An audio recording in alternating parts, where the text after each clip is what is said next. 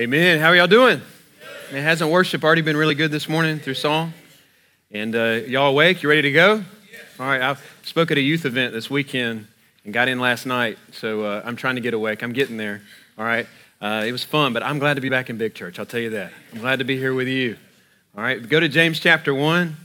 Uh, James chapter one.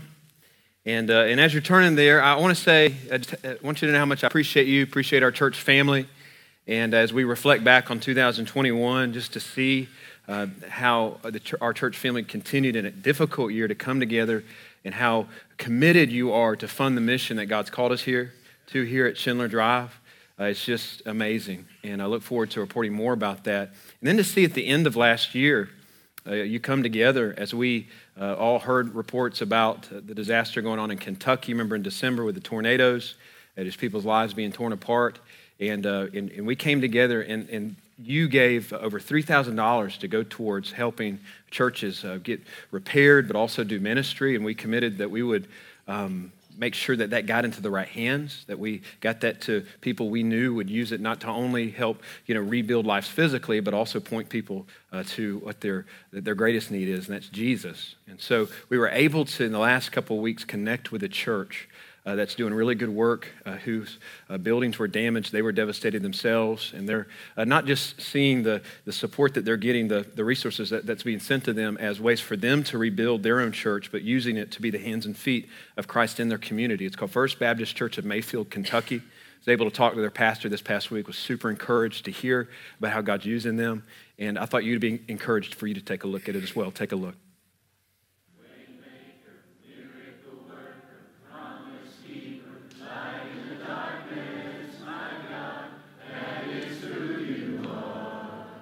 Could hear people screaming, cries for help. Couldn't tell where they were, where it was coming from. Power lines down, buildings down, debris in the street resembled what I think a war zone would look like. My wife and I and our family, uh, with our youth pastor and his family, we went down to, to the basement. We have a tunnel here that actually connects two of our facilities, and we could hear the storm getting closer. We could hear it getting worse. Power went out.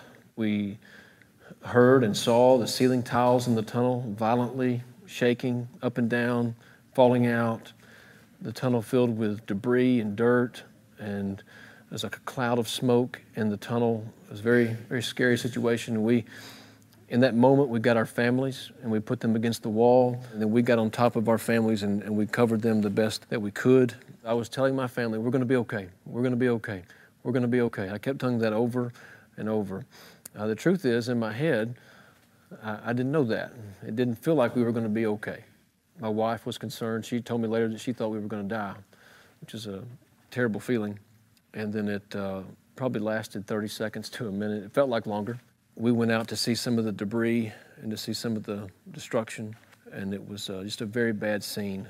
Every part of our structure is, is damaged ceilings ripped off, roofs ripped off, windows busted out uh, just devastating scene. But then as you look around Mayfield, I mean, there's a lot worse. Complete buildings knocked down, structures knocked down. Oh, it's devastation. I mean, uh, like I said, I grew, I grew up four blocks from this church. And all these stores, you know, I've known since I was born. And it was just sad to see them all in, in pieces. Despite most of the other large buildings in Mayfield being knocked down, our church still stands amazing to me that in the education building across the street, that cross that we put up in the window is still there and the window's gone. Everything else is gone. The cross still stands. In the middle of the storm, there's only one place where we truly have peace. Amen. And that's when we place our faith and our trust in Jesus. Right now, the town is coming together around this, around this tragedy. And uh, I, th- I think it'll take years. But I do think we'll rebuild, and I think we're going to be okay. When they're thinking about life and death, let's tell them about life, eternal life. So it's heart wrenching to see those photos, but also you can already see the power of God at work, right? And so it's a it's a blessing to be able to partner uh, from down here in Florida to be able to, to send just a small gift to be able to partner with them. And I'm confident that they're going to use that to do some really good gospel work. Continue to pray for them. I want you to think about this. The Bible says to rejoice with those who rejoice and weep with those who weep. And, you know, we are seeking, as we're doing what I just showed you, sending resources and sending help, we're, we're seeking to obey Scripture. We're seeking to not just be hearers of the word, but to be doers of the word. That's exactly what James is getting at in the text that we're going to look at this morning.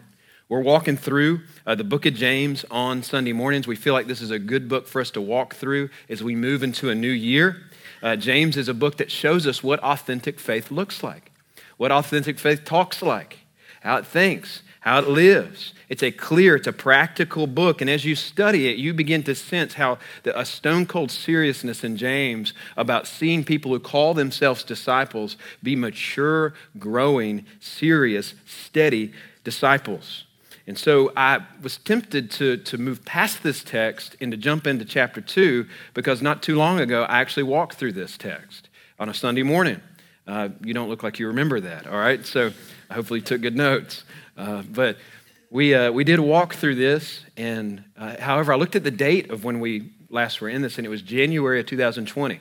And a lot's happened since January of 2020. So I thought it would be good for us to walk through it again, and I just kind of blank page, didn't look at those old notes, and just jumped right in. And just was my heart was encouraged as to how every time you come back to God's Word, it, it's never stale. It always provides truth in a fresh way. And I hope that you'll find that as well this morning as we get into this. Stand with your Bibles open. James chapter 1, verse 19 says, Know this, my beloved brothers, let every person be quick to hear, slow to speak, slow to anger. For the anger of man does not produce the righteousness of God. Therefore, put away all filthiness and rampant wickedness and receive with meekness the implanted word, which is able to save your souls. But be doers of the word, not hearers only, deceiving yourselves. For if anyone is a hearer of the word, not a doer, he's like a man who looks intently at his natural face in a mirror. For he looks at himself and goes away and at once forgets what he was like. But the one who looks into the perfect law, the law of liberty, and perseveres, being no hearer who forgets, but a doer who acts, he will be blessed in his doing.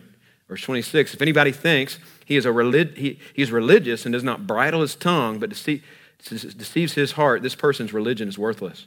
Religion that is pure and undefiled before God the Father is this to visit orphans and widows in their affliction and to keep oneself unstained from the world. Have a seat as I pray. Father, I thank you for this day, Lord. I pray that as a result of being in your word, you would increase our affections for your Son. Lord, I pray that today that you would make your word a lamp unto our feet and a light unto our path. Lord, we pray, Lord, that you would continue a work of restoration in our lives as we are in your word, that you would lead us in paths of righteousness for your name's sake. Help our minds to understand what we can't understand on our own, our hearts to believe what we can't believe on our own and in and of our own strength, and help us to take your truth and to apply it in our life in real ways, in ways we cannot apart from the power of your Holy Spirit at work in us. We give this service to you. It is not about us, it is all about you. Protect this room from this man's opinion. May your word speak to our hearts and change us forever. We ask these things in Jesus' name. Amen.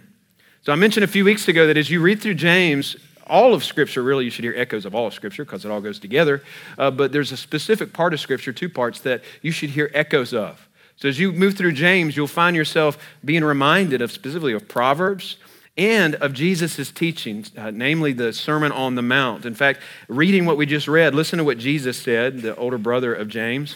Uh, listen to what he said, Matthew 7 24. Everyone who hears these words of mine and does not do them will be like a wise man. I'm sorry, I said that wrong.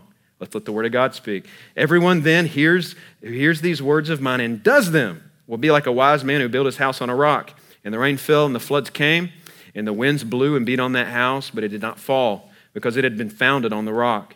And everyone who hears these words of mine and does not do them, he will be like a foolish man who built his house on the sand. And the rain fell, and the floods came, and the winds blew and bore against that house, and it fell, and great was the fall of it. And so, what Pastor James is doing is he's got the heart of a pastor. He's coming alongside of us, and he is, is passionate about seeing us develop as disciples who, uh, who depict what Jesus is giving us a picture of right there.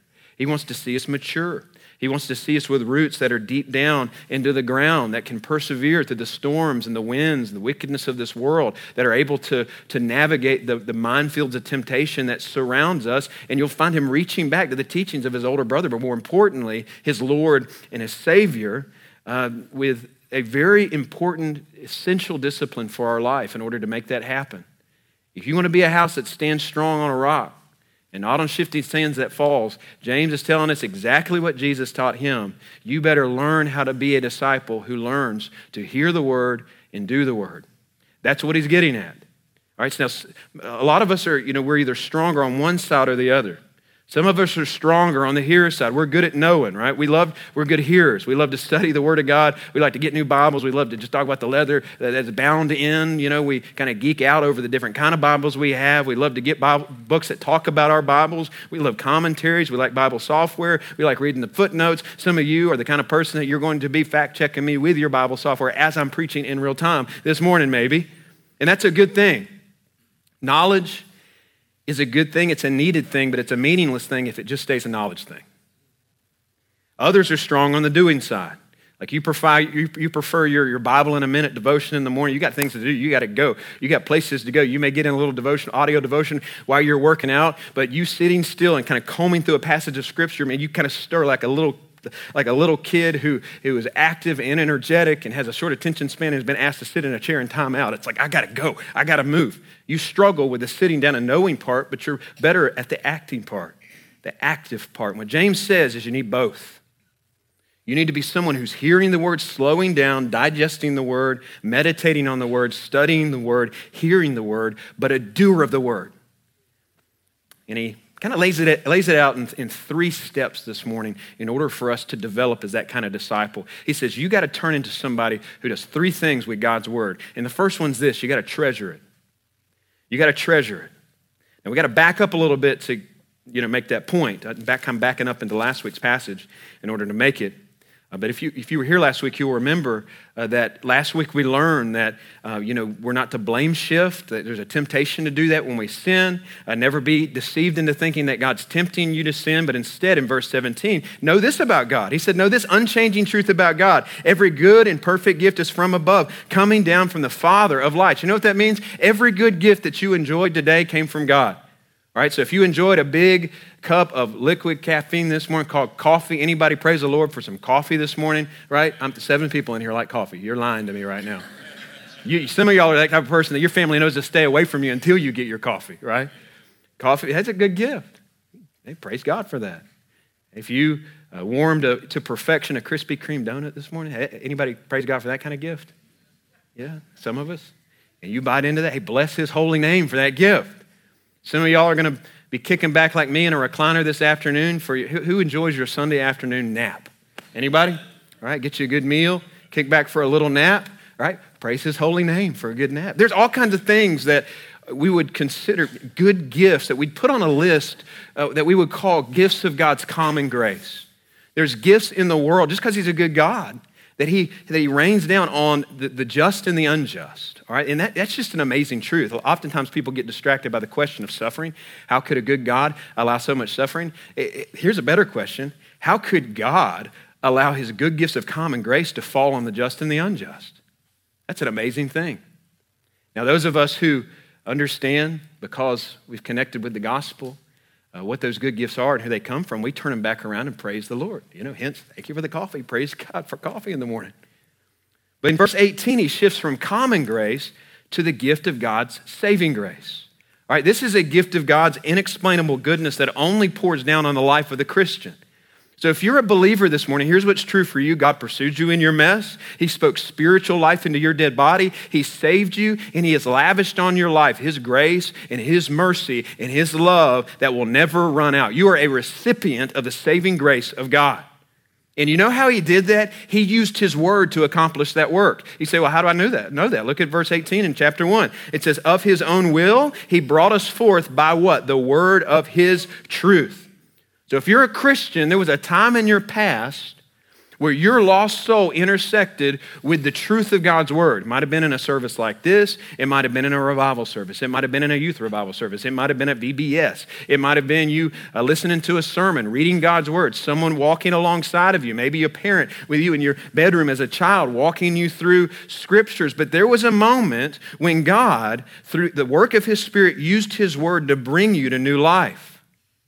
Whether you got, and so what that means is in that moment when that happened, whether you were six years old and you were six years old and you were stealing erasers and lying to your parents, and that was the extent of how your sin was manifesting itself, or you were 76 and you had lived a long life of drug activity and gang activity. I don't know how many 70 year olds are running in the gang life, but uh, whatever it is, no matter how extreme sin had manifested itself in your life, the same problem of sin was the same, and the same Savior, through His same word of truth, saved all of us the same way. You know what that means? Everybody's testimony in here who is a recipient of the saving grace of God, it's a varsity level testimony.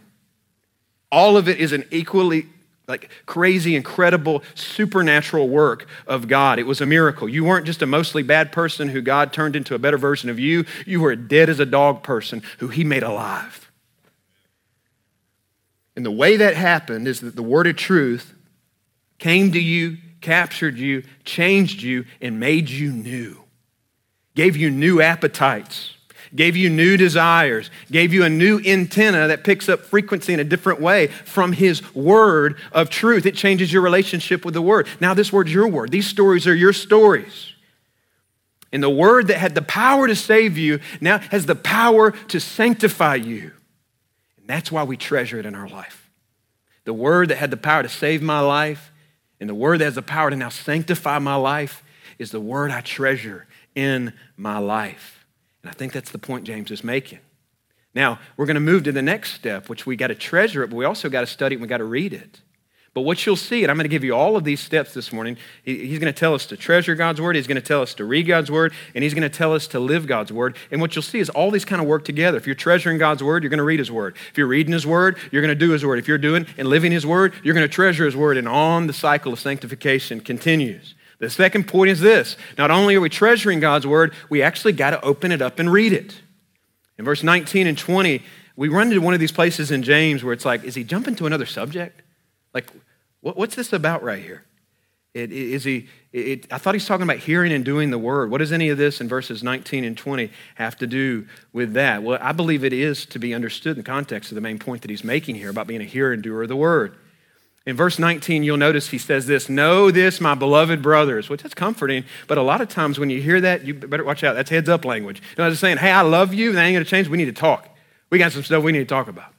Like you, when you hear that right there, like we, we love that. That's, that's great. That's good. That's, you know, he's reminding us of our identity that we're forever loved by God and that never changes. But it, you also better be going, hey, there's, some, there's an elbow of truth coming down off the top ropes. And that's what he does right here. Verse 19, he says this Know this, my beloved brothers. He's talking, of course, to Christians. He said, Let every person be quick to hear, slow to speak, slow to anger, for the anger of man does not produce the righteousness of God.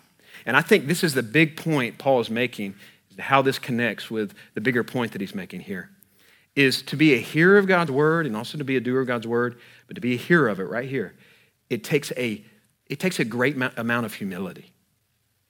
The humility is the opposite of hostility. Is that not the point that he's making here? To tell you to get away from?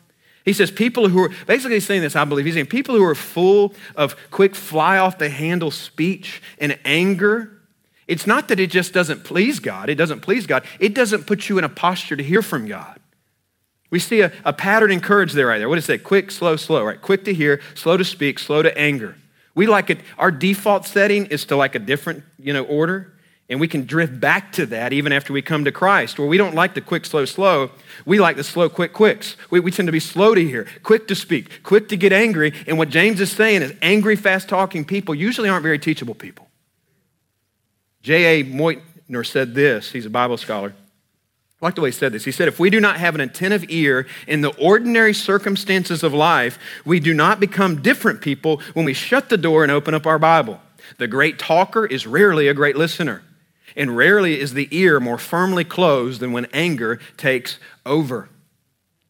Anger in your heart, bitterness in your heart, jealousy in your heart. You know what that's doing? It's a sin against God but he kind of teases out what is it's hogging the attention of your life. It's an attention hog. And it often manifests itself in you wasting a lot of time and using your time in destructive ways with a lot of chatter and slander and a lot of talk that tears people down with negative words instead of building people up. This is the description of a person who is not in a posture to hear. Again, hear echoes of Proverbs right here, don't you? Proverbs warns us of this. He leads us in another direction. Proverbs 17 27 says, Whoever restrains his words has knowledge, and he who has a cool spirit is a man of understanding. You know, I wonder how much of this needs to be applied in the area of social media. You know, the world may not need to hear my commentary often or, you know, not so nice commentary on every single current event under the sun. And when you do engage, ask that question Am I quick to listen? Am I slow to speak? Am I slow to anger? You know, he has a section in this book called Taming the Tongue. James is, James is really big on being very careful about your words and your words showing what's in your heart. And he has a whole section called Taming the Tongue, but I wonder how much, you know, for us, that might need to be called Taming the Thumbs. What we post, what we text, what we tweet. Here's the big point he's making a quick talking, quick tempered person is not a teachable person. And then James points out, just in a very common sense way, he's like, and by the way, the anger that you're letting just kind of fester in your heart, that you're holding on to, almost like as a weapon or as a survival tactic, something you're letting fester in you, what is that good is that going to do anyway? Notice he says that. He's saying, does it produce any righteousness? Like, has any, has you been ang- ever been like super angry at someone or a situation or a group of people, has that ever actually healed the situation?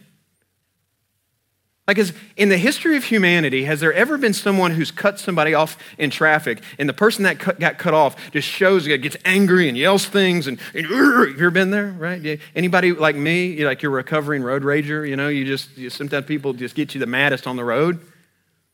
In the history of humanity, has, has anybody ever been the recipient of that anger? Maybe they're the person that cut the person off and they, and they just got, they just got the, the brunt of that person's anger. Has the person who got the brunt of the anger, has that person ever walked over and knocked on the, door, the window and said, Hey, I chased you down over in this parking lot. Hey, the way that you were shaking your fist at me back there and that string of filthy language you used, thank you.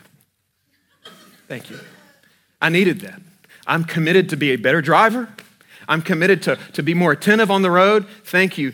Bless you. I appreciate your help today. Never. James said the path of the disciple is your job is to be quick to forgive, quick to apologize, quick to listen, slow to speak. Hey, there are times for righteous anger because some of you may be pushing back right now. We go, oh, hold on a second. I've read the Bible. What about righteous indignation? There's times to be angry, right? There's right things to be angry at. Hey, I've read about Jesus. Hey, what about Jesus in the temple? He flipped over tables. He was full of anger, righteous indignation. First of all, I'd say, You sound a little angry. You might want to calm down. But I would say be very, very cautious because, one, number one, you're not Jesus. I'm not Jesus. We're seeking to be like Jesus. But Jesus was literally the infinite, holy Creator God wrapped in flesh. And we got to be very careful that we don't take the moments that he showed righteous indignation and use it to kind of blanket over all of our acts of anger and try to justify those moments. If you're following Christ, I would say that moments of righteous indignation are few and far in between, and most of your time following Jesus on that path of following Him is a lot about being quick to listen, slow to speak, quick to forgive, even your enemies, following His example on the cross, looking down at those who even were crucifying him in that moment, saying, Father, forgive them, for they know not what they do, extending grace, and that is a path that leads to less fleshly anger. That's a path that leads you to those right, appropriate moments to have righteous indignation uh, in an appropriate way. And that's the path that, that puts you in positions to hear from God. That's the description of a teachable person. Verse 21, James wants to make sure he's not just talking about ridding your life of anger. He's saying, put away all filthiness and rampant wickedness.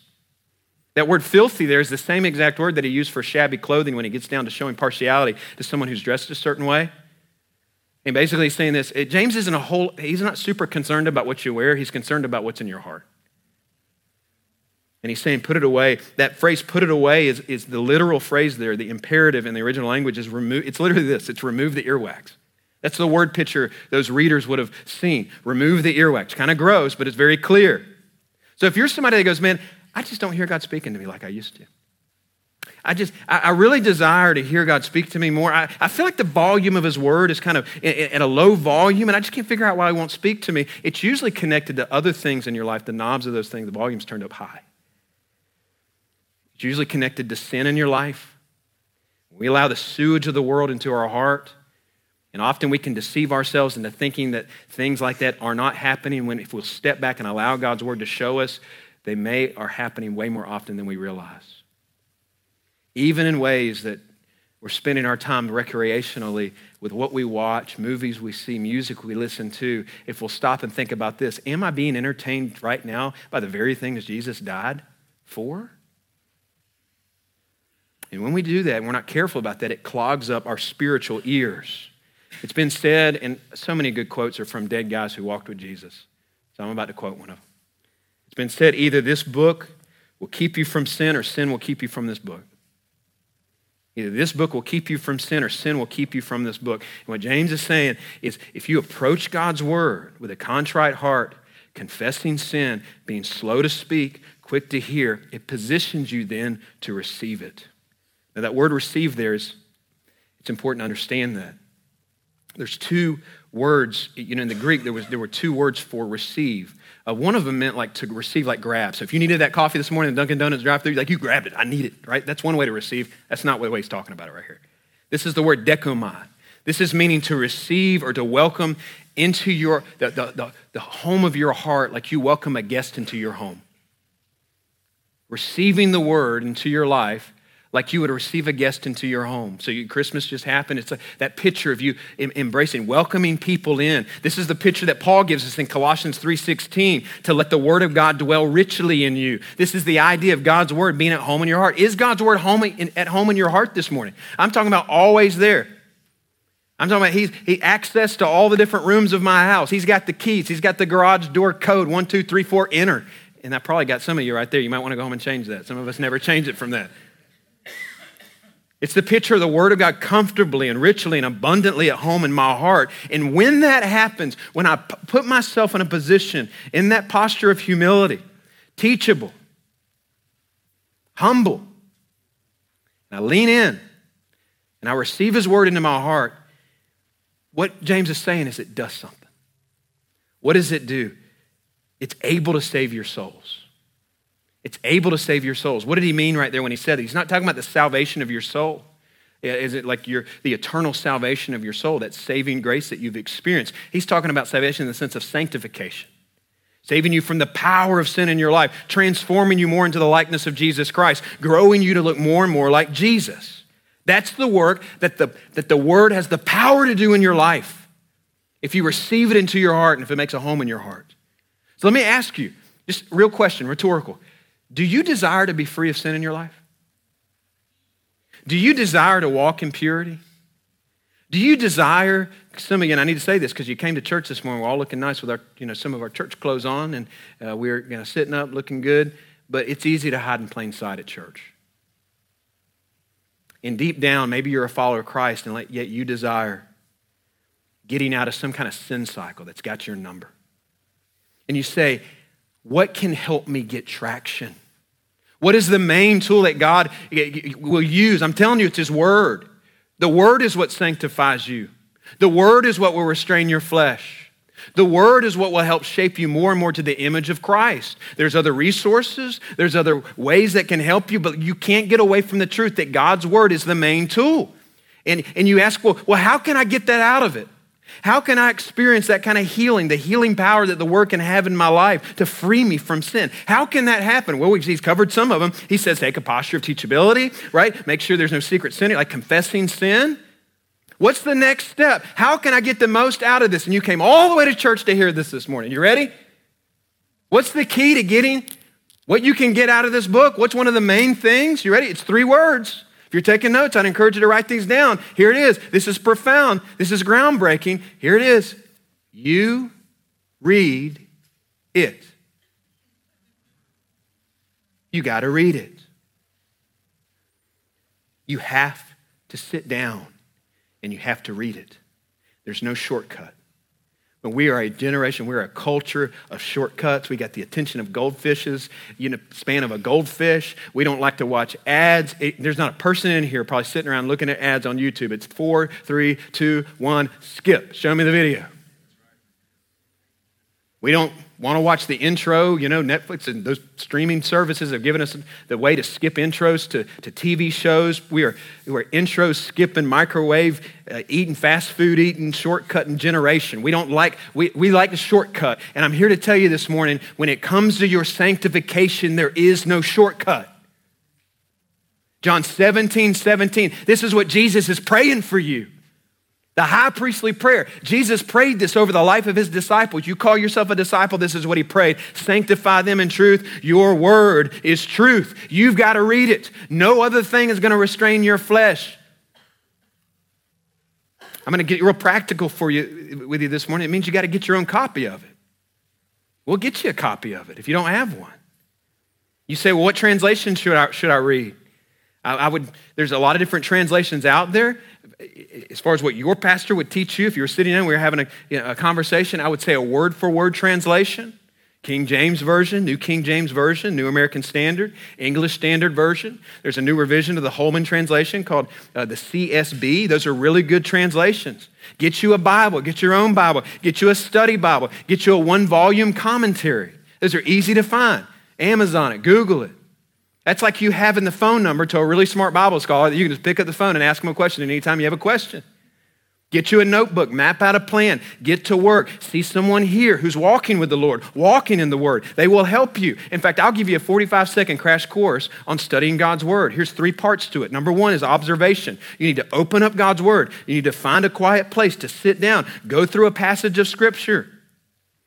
And it begins with this step of observation. That means you open the text and you just simply ask what's here. You're a detective on the crime scene. My wife loves CSI and all those movies or uh, shows, and I've watched it enough to know that when the detective's on the scene at first, they're not there to draw conclusions. They're there to, to gather evidence. They're writing, you're writing down what you see, you're gathering facts, and then you move into interpretation. You're taking the information that you've collected and you're seeking to understand the meaning of the text. So, as I moved into this text of scripture this week, I didn't come with my ideas and my, my own interpretation of what's going on here. I came with the understanding that in this text of scripture, in all, uh, every passage, every text of scripture, part of scripture, there's an intended meaning that God has in that text. I'm just mining it out. It's there. My job is to be a good student of God's word and to mine out the truth that's already there. So I'm looking at the context. I'm paying attention to differences in the culture then than the culture today. So uh, if I'm reading about them washing feet, right, I need to understand that that was different back then. That was a big deal back then in that culture. That doesn't necessarily mean I need to go around washing people's feet. That might not go well for me. I'm looking for words like therefore, words that are going to tie this, words like therefore that tie this passage back to a previous text. And then after that, you take that study Bible, you take that commentary, and what you're doing is you're seeing what you got right and then seeing what you didn't get so right, what you missed. You say, well, what about writing in my Bible? What, what, did you, you think it's okay to write in my Bible? I would say absolutely.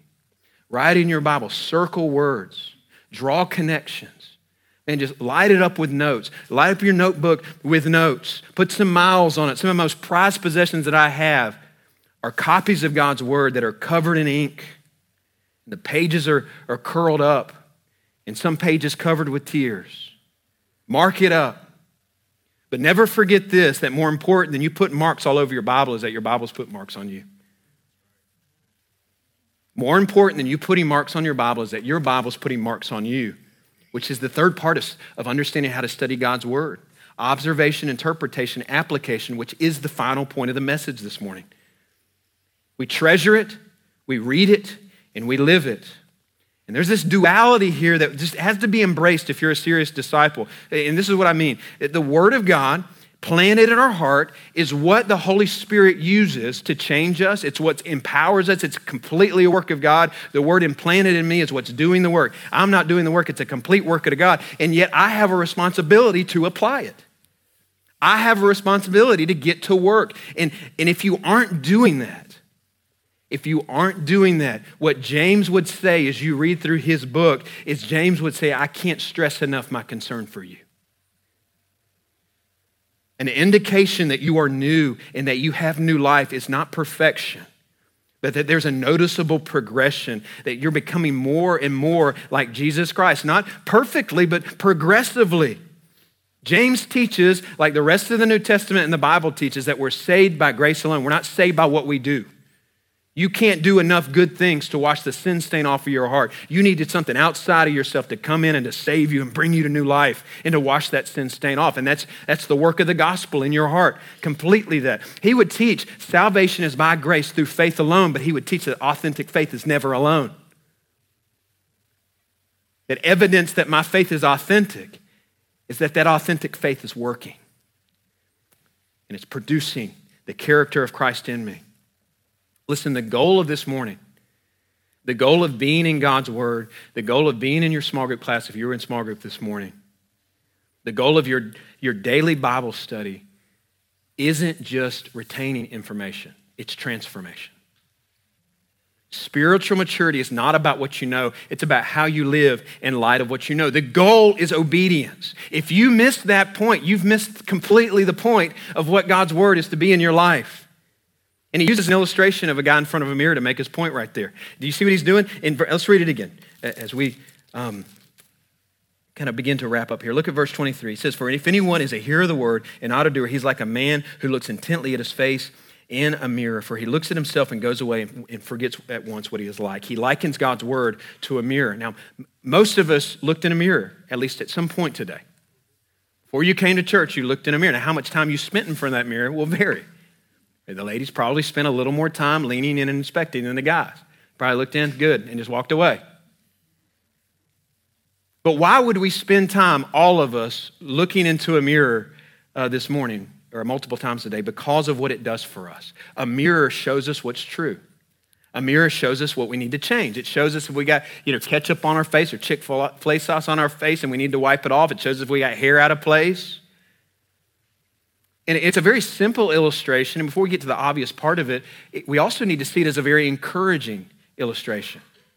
Don't miss that. Oftentimes we'll go to that kind of that example, just how foolish we can be, like somebody running away from a mirror, not changing something. And we don't stop and think about how this is communicating how much of a blessing God's word is to us. It's a mirror that shows us what is true. It's never going to lie to you.